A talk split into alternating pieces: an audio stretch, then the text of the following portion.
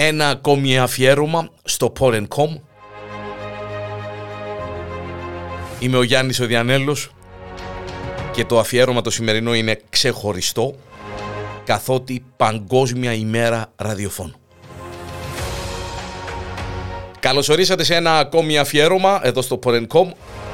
Παγκόσμια ημέρα ραδιοφώνου καθιερώθηκε με απόφαση της UNESCO 29 του Σεπτέμβρη του 2011 μετά από πρόταση της Ισπανικής Ακαδημίας Ραδιοφώνου. Αρχικά η πρόταση των Ισπανών ήταν να τιμάται η Παγκόσμια ημέρα ραδιοφώνου στις 30 του Οκτώβρη σε ανάμνηση της περίφημης εκπομπής του Orson Welles το 1938 που έμεινε στην ιστορία ως «Ο πόλεμος των κόσμων». Ένα ειδικό αφιέρωμα podcast εδώ στο Pod.com θα κάνουμε πολύ σύντομα σε αυτή την ραδιοφωνική πραγματικά μαγική στιγμή του Orson Welles. Η UNESCO όμως αποφάσισε διαφορετικά και πρόκρινε την 13η του Φεβράρι ημερομηνία κατά την οποία το 1946 πρωτολειτουργήσε το ραδιόφωνο του Οργανισμού Ηνωμένων Εθνών. Σκοπός της Παγκόσμιας ημέρας ραδιοφώνου είναι ο εορτασμός του ραδιοφώνου ως μέσο μαζικής επικοινωνίας με την μαγεία που κουβαλά η βελτίωση της διεθνούς συνεργασίας μεταξύ των ραδιοφωνικών οργανισμών και η ενθάρρυνση των μεγάλων δικτύων ε, όσο και των τοπικών ραδιοφώνων να προωθήσουν την πρόσβαση στην πληροφόρηση και την ελευθερία της έκφρασης στα Ερτζανά. Είναι μια παγκόσμια ημέρα που ε, εμένα προσωπικά με αγγίζει ιδιαίτερα ε, και σε εισαγωγικά την γιορτάζω ιδιαίτερα γιατί εδώ και 32 προς 33 χρόνια είμαι μέλος ε, και μέρος, πιστεύω, με το δικό μου τρόπο, σε αυτή την ε, ημέρα του ραδιοφώνου. Έχουν περάσει 100 χρόνια από τότε που γεννήθηκε πραγματικά η ραδιοφωνία. Πριν από κάθε μορφή επικοινωνίας απαιτούσε κάποιον είδος φυσικής ζεύξεως. Τα καλώδια, για παράδειγμα, χρησιμοποιούνταν στα τηλέφωνα και τους ηλεκτρικούς τηλεγράφους που σήκωναν το βαρύ φόρτο της κάλυψης των επικοινωνιακών αναγκών στις ανεπτυγμένες τεχνολογικά χώρες.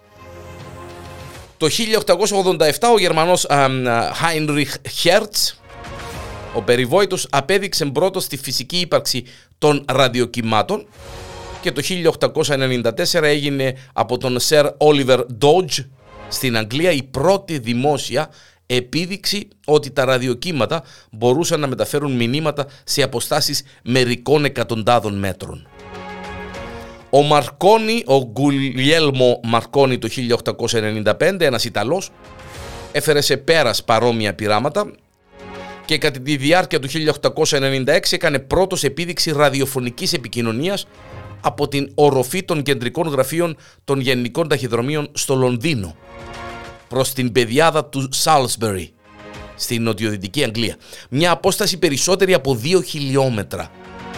Η πιο συναρπαστική επίδειξή του ήταν το 1901 όταν απέδειξε ότι μπορούσαν να σταλούν ραδιοφωνικά μηνύματα πάνω από τον Ατλαντικό μεταξύ Cornwall και Newfoundland, Κορνουάλης και ε, Newfoundland, μια απόσταση 3.200 χιλιόμετρα περίπου. Το πρώτο αμερικανικό ραδιοφωνικό πρόγραμμα μεταδόθηκε από τον πειραματικό ραδιοσταθμό, ε, ραδιοφωνικό σταθμό του Reginald ε, Fessenden στο Brand Rock της Μασαχουσέτης την παραμονή των Χριστουγέννων του 1906. Το πρόγραμμα ε, περιείχε μουσική από πλάκες φωνογράφου, σόλο βιολιού και η ομιλία του ιδρυτή του. Πολλοί επίσης πειραματικοί σταθμοί άρχισαν να λειτουργούν όταν οι αναγκαίοι περιορισμοί που υπήρχαν για τη χρήση διάφορων μικών κύματος για πολεμικούς σκοπούς άρθηκαν κατά το τέλος του Πρώτου Παγκοσμίου Πολέμου.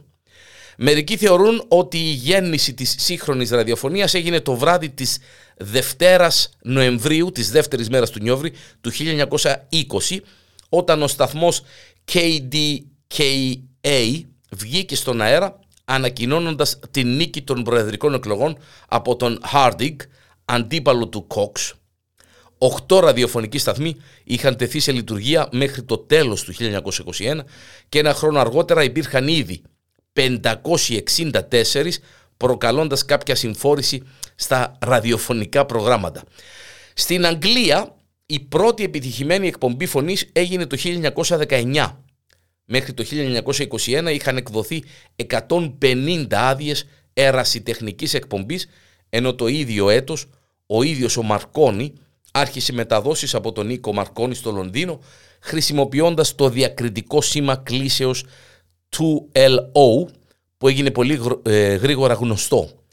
Μέσα σε λίγους μήνες το Βρετανικό ταχυδρομείο κάλεσε σε συνάντηση τους κατασκευαστές της τότε αναπτυσσόμενης βιομηχανίας και επήλθε συμφωνία για το ξεκίνημα ενός συστήματος ραδιοφωνίας στη Βρετανία που θα περιελάμβανε μόνο μία εταιρεία, τη Βρετανική Εταιρεία Ραδιοφωνίας, το γνωστό σε όλους μας BBC και η οποία κατέχοντας το κυβερνητικό μονοπόλιο άρχισε το 1922 με τρεις σταθμούς μεταδόσεις στις μεγαλύτερες πόλεις του Λονδίνου, του Μπέρμιχαμ και του Μάντσεστερ, ενώ γρήγορα άνοιξε και άλλους επαρχιακούς σταθμούς.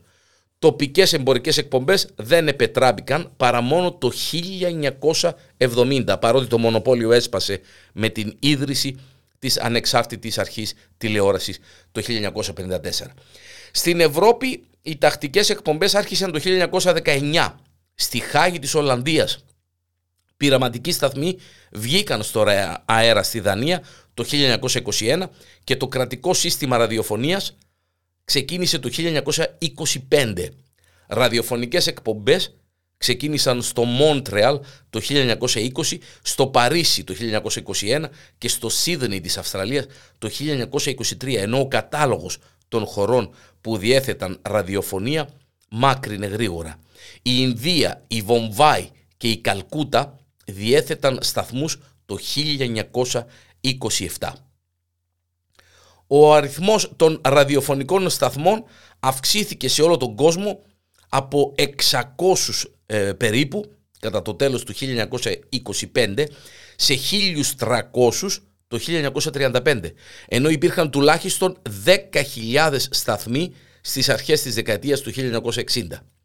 Παρά τις ατέλειες των πρώτων εκπομπών, τις μεγάλες δυσχέρειες στη λήψη του σήματος και τα οχληρά παράσιτα, ο αριθμός των λιπτών μεγάλωνε μέρα με τη μέρα καταπληκτικά και άρχισε να εμφανίζεται μια μορφή ραδιοφωνικής επιδημίας ή και πανδημίας, αν μπορούμε ε, χαριτολογώντας να πούμε.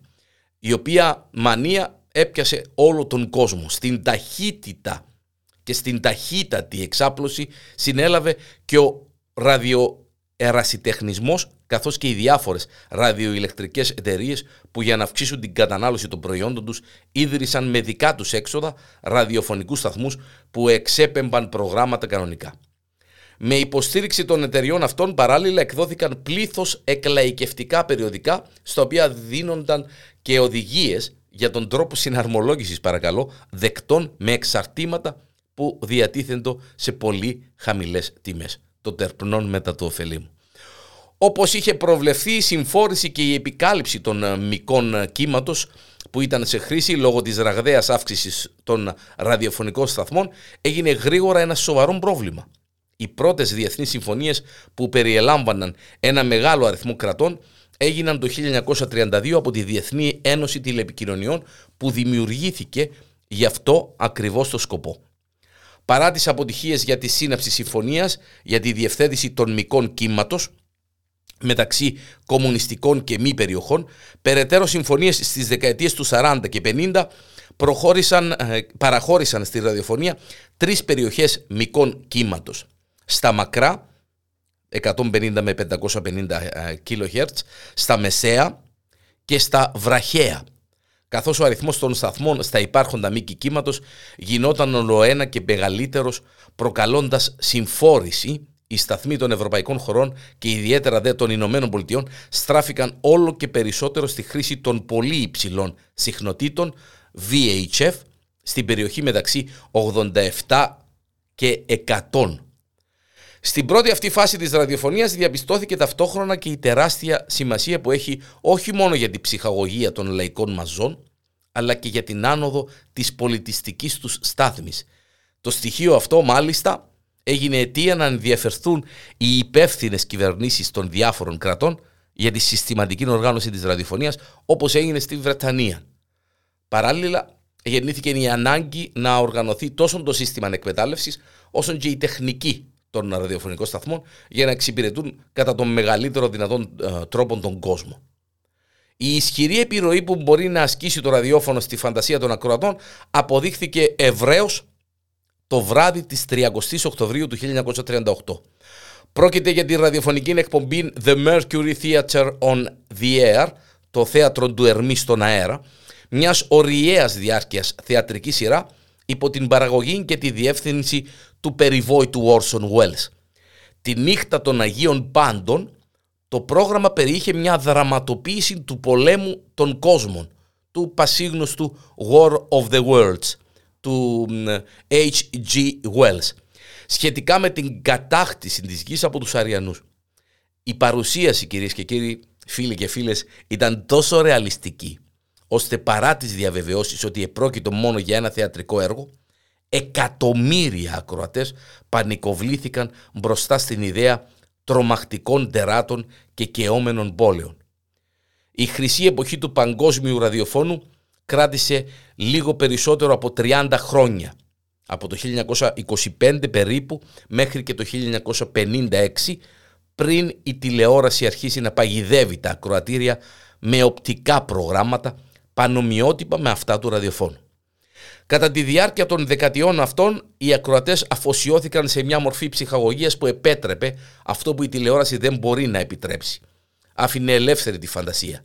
Μπροστά στο φόβο που τους δημιουργήθηκε για μια εισβολή από το διάστημα, ενθουσιάζονταν με τους εβδομαδιαίους διαλόγους μεταξύ του Edgar Bergen και του Charlie McCarthy. Οι δύο εκφωνητές ήταν τόσο διαφορετικοί μεταξύ τους, ώστε ήταν δύσκολο να πιστέψει κανείς ότι ο πιο αστείος εκ των δύο ήταν μια ξύλινη κούκλα.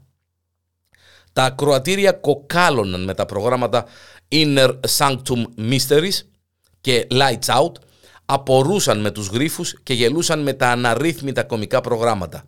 Οι νοικοκυρές άκουγαν σαπουνόπερες, ημερήσεις σειρές με δραματική και ρομαντική προσέγγιση, κάτι ανάλογο και των τηλεοπτικών, ενώ τα παιδιά τις καθημερινές περιπέτειες του Captain Midnight, του Καπετάν Μεσάνυχτα, του Little Orphan Annie και Jack Armstrong, The All American Boy. Το σούρουπο τέλο οι ενήλικες παρακολουθούσαν το 15 λεπτό δελτίο ειδήσεων από τον Elmer Davis, τον Gabriel Hetter ή τον κύριο Kaldenborn.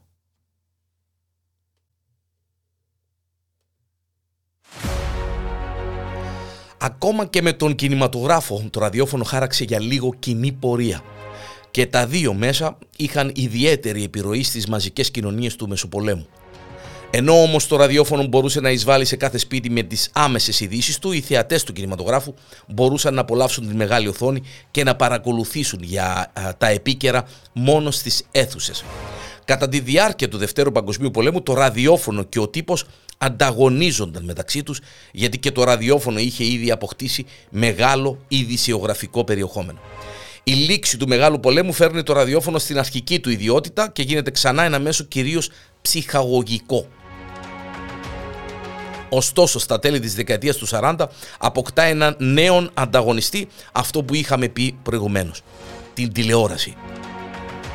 Εκεί ήταν που η ακροματικότητα του έπεσε κατακόρυφα και οι ραδιοφωνικοί σταθμοί ξεκίνησαν να ψάχνουν διάφορες λύσεις. Το rock and roll εμφανίζεται και το ραδιόφωνο καθιερώνεται ως αποκλειστικά ψυχαγωγικό μουσικό μέσο. Τη δεκαετία του 60 στην Ευρώπη αμφισβητείται το κρατικό ραδιόφωνο γιατί δεν μεταδίδει ροκ μουσική και συνεπώς απορρίπτεται από την νεολαία της εποχής. Εμφανίζεται η, πειρα... η πειρατική ραδιοφωνία η κλασική ε, πειρατική ραδιοφωνία με πρωτοπόρο το θρηλυκό Radio Caroline στην Αγγλία που εκπέμπει σας παρακαλώ από ένα μικρό πλοίο έξω από τα χωρικά ύδατα της Αγγλίας και μεταδίδει μόνο ροκ η ακροαματικότητα του είναι τόσο ψηλή που απειλεί το BBC και αποτελεί παράδειγμα, του για, παράδειγμα για τους ραδιοφωνικούς σταθμούς σε όλη την Ευρώπη. Όσο για τη δεκαετία του 80 ακολουθεί η απορρίθμιση και ουσιαστικά το ραδιόφωνο εισέρχεται στην τελευταία φάση της οριμότητάς του. Τις λιχνίες αντικαθιστούν τα μικρά τρανζίστορ, το ραδιόφωνο και το κασετόφωνο συνδυάζονται σε μια συσκευή και σιγά σιγά ανατέλει η ψηφιακή εποχή που φέρνει τεράστιες αλλαγές σε όλα τα μέσα ψυχαγωγίας. Τα τελευταία χρόνια κερδίζει έδαφος το διαδικτυακό ραδιόφωνο, το internet radio, που εκπέμπει αρχεία ροής και περιλαμβάνει και αυτό που κάνουμε τώρα, το podcasting. Το podcast που είναι η εμπορική ονομασία της μεταφόρτωσης ηχογραφημένων εκπομπών, αν μπορούμε να το πούμε έτσι, στα ελληνικά.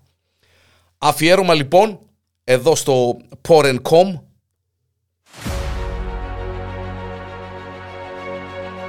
στο μεγάλο αυτό μέσο, στον μεγάλο αυτό έρωτα, στο ραδιόφωνο της καρδιάς μου, στο ραδιόφωνο της δικής σας καρδιάς, στην παρέα σας,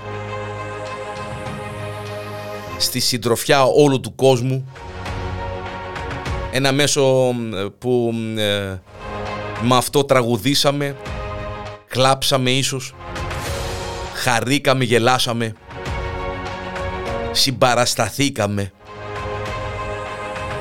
και συνεχίζουμε.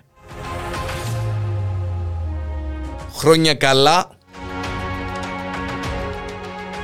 και όσο περισσότερα γίνεται στην ε, μεγάλη μας αγάπη, στον μεγάλο μας έρωτα που ακούει στο όνομα ραδιόφωνο.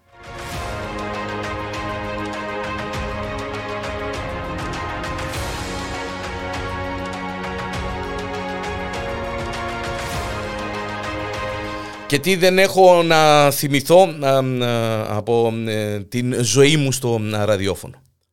Τις εκστρατείες αγάπης, το πρώτο μέρος για τα Ιδρύματα της Λάρναγκας, τις εκστρατείες αγάπης, το δεύτερο μέρος για το κοινωνικό παντοπολείο της πόλης. Τις συναυλίες που έγιναν μέσα από το δικό μου ραδιόφωνο, το ράδιο 99 FM. Τους συναδέρφους που πέρασαν και κάποιους που αποχώρησαν από αυτή τη ζωή, αξέχαστους συναδέρφους και πολλούς φίλους που δημιουργήθηκαν μέσα από αυτή την τριβή στο ραδιόφωνο. Πάνω απ' όλα, τους φίλους ακροατές που ε, πολλές φορές ε, δεν γνωρίζουμε καν τα πρόσωπά τους, ούτε αυτοί τα δικά μας ίσως. Εξαιτίας Facebook ίσως να ε, γινόμαστε λίγο πιο γνώριμοι όλοι μας, αλλά παλιές καλές εποχές που δεν υπήρχε το facebook, κανένας δεν ήξερε το Διανέλλον παρά τη φωνή του και ο Διανέλλος κανένα ε, δεν ήξερε ε, ακροατήν του παρά ε, το μήνυμά του ή την φωνή του μέσα από το τηλέφωνο. Μαγικές στιγμές που κανένας συνάδελφός μου, είμαι απόλυτα σίγουρος, δεν μπορεί να ξεχάσει μέσα από το ραδιόφωνο. 32 χρόνια και κάτι ψηλά είναι τόσα πολλά είναι περισσότερα πίσω από ένα μικρόφωνο παρά ε, χωρίς ένα μικρόφωνο για τον υποφαινόμενο που μπορώ να ε, παραθέτω τη μια ανάμνηση μετά την άλλη. Πρόσφατα ε, θυμήθηκα πριν ε, δύο μέρες, χθες την Παρασκευή, συγγνώμη την Παρασκευή προχθές, θυμήθηκα μια από τις πιο όμορφες στιγμές ραδιοφωνικές δικές μου με μια εκστρατεία αγάπης που για, ο σκοπός αγιάζει τα μέσα για να μαζέψουμε λεφτά για τα ιδρύματα της πόλης. Μια χρονιά γύρω στο 1999 98-99 μπορεί και 2000 δεν θυμάμαι καλά. Δεν πρόλαβα να το ψάξω από την αλήθεια. Είχαμε ε, φέρει στην Κύπρο τον ε, κύριο Eurovision. Johnny Logan. Ο άνθρωπος ήταν έναν από και παραμένει φυσικά έναν από τα μεγαλύτερα ονόματα στην μουσική βιομηχανία και ιδιαίτερα της Eurovision.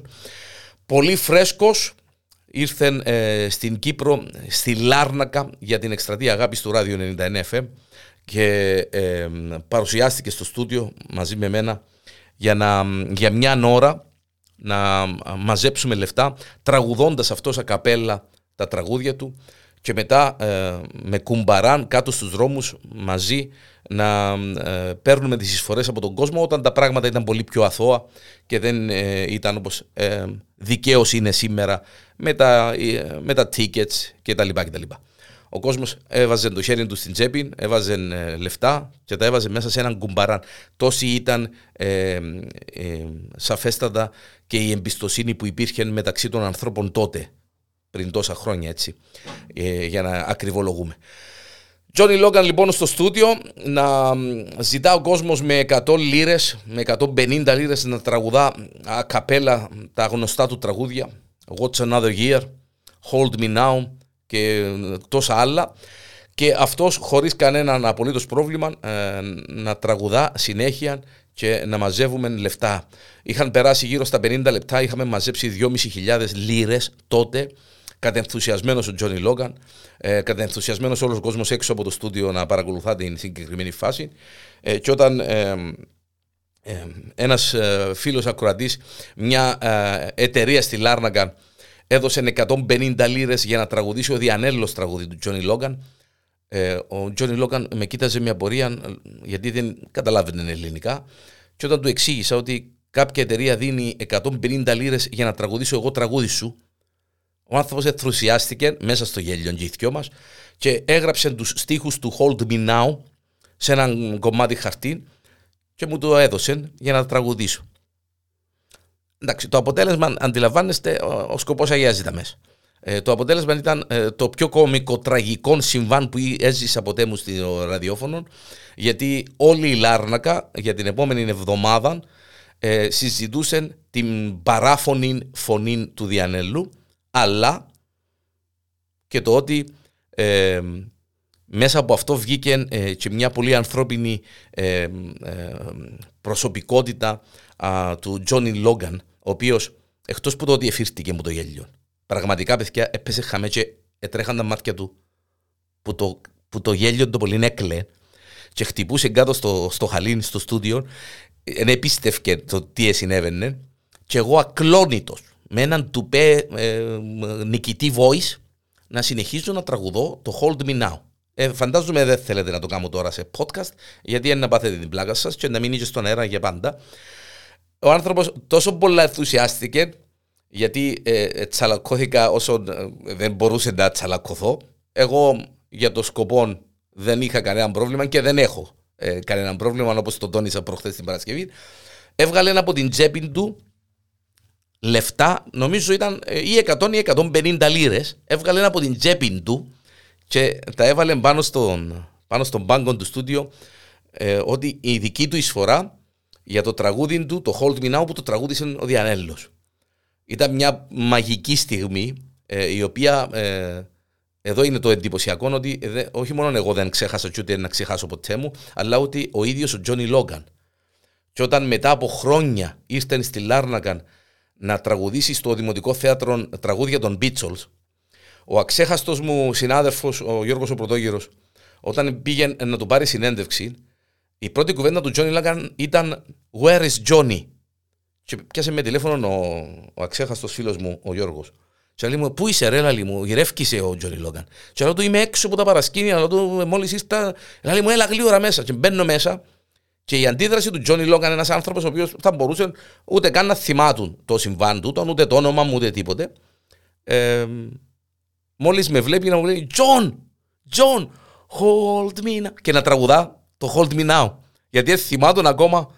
Ε, τότε για μένα αυτό το πράγμα ε, επιβεβαίωσε ότι ο άνθρωπος είναι περισσότερο άνθρωπος παρά καλλιτέχνη και επιβεβαίωσε ότι αυτή η στιγμή η ραδιοφωνική ήταν μια από τις πιο μαγικές στιγμές. Μαγική στιγμή για μένα είναι η συμμετοχή του κόσμου στο ραδιόφωνο. Στη δική μου εκπομπή, τουλάχιστον, την οποία ζω ε, κάθε πρωί, 6.30 με 9, οι ακροατές μου που πάνε και έρχονται, παραμένουν ήδη, έρχονται καινούργοι. Ε, ε, είναι, είναι απίστευτη η αγάπη, η συμμετοχή και η συμπεριφορά αυτού του ακροατηρίου που μας κρατά ε, στο ραδιόφωνο με τα χίλια δυο προβλήματα και ελπίζω και εύχομαι να αντέξουμε ε, τα προβλήματα αυτά και να συνεχίσουμε γιατί είναι δύσκολη η καιρή για το ραδιόφωνο ε, και ιδιαίτερα για το δικό μου ε, ραδιοφωνικό σταθμό, όχι το δικό μου, στον σταθμό που εργάζομαι, το ράδιο 99 FM, γιατί δεν είναι δικό μου, αν και πολλοί κόσμος νομίζει ότι μετά τόσα πολλά χρόνια ότι ε, ε, δικός μας ο ραδιοφωνικός σταθμός. Χίλια ευχαριστώ για τη συμμετοχή σας, τη συνεργασία σας και την άψογη συμπεριφορά σας. Λέω κάθε πρωί όταν τελειώνω την εκπομπή και το λέω και το εννοώ και το ότι ε, αγαπώ πραγματικά τον κόσμο και σέβομαι τον κόσμο που με ακούει στο ραδιόφωνο όπως και όλοι οι, ε, οι συνάδελφοί μου στο ραδιόφωνο ε, το ίδιο κάνουν.